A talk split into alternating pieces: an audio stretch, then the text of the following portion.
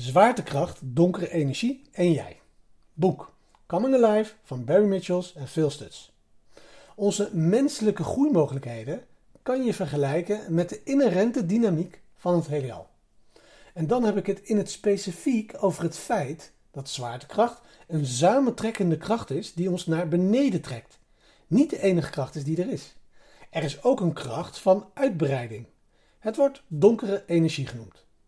In feite, zoals briljante astrofysici hebben geleerd door exploderende nevels te bestuderen, krimpt het universum niet.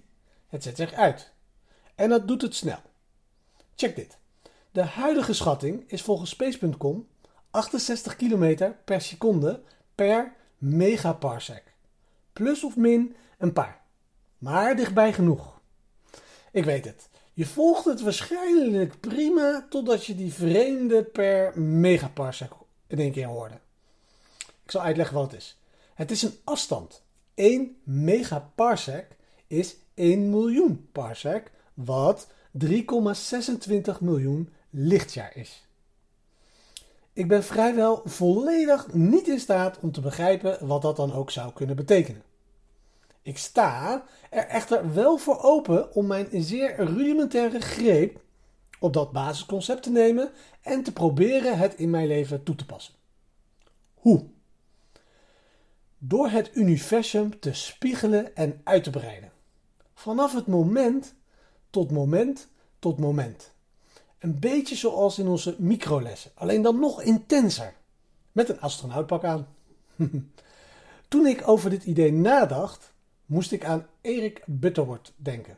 In Spiritual Economics deelt hij deze mooie gedachte.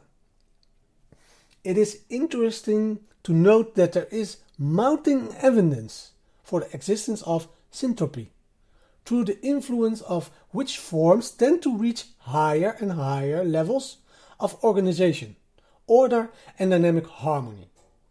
Albert Stint Georgi, Nobel Prize winning biologist, refers to it as an innate drive in living matter to perfect itself. And today, many are calling attention to a psychological drive toward synthesis, toward wholeness and self perfection. In het Nederlands. Het is interessant om op te merken dat er steeds meer bewijs is voor het bestaan van syntropie. Door de invloed waarvan vormen de neiging hebben om steeds hogere niveaus van organisatie, orde en dynamiek te bereiken. Albert Stint Georgi, Nobelprijswinnende bioloog, noemt het een aangeboren drang in levende materie om zichzelf te perfectionaliseren.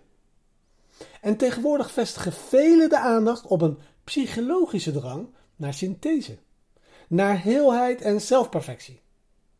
Samentrekking, uitbreiding. Entropie, syntropie. Welke kant ga jij op? Laten we vandaag bewegen in de richting van onze wording. Zullen we?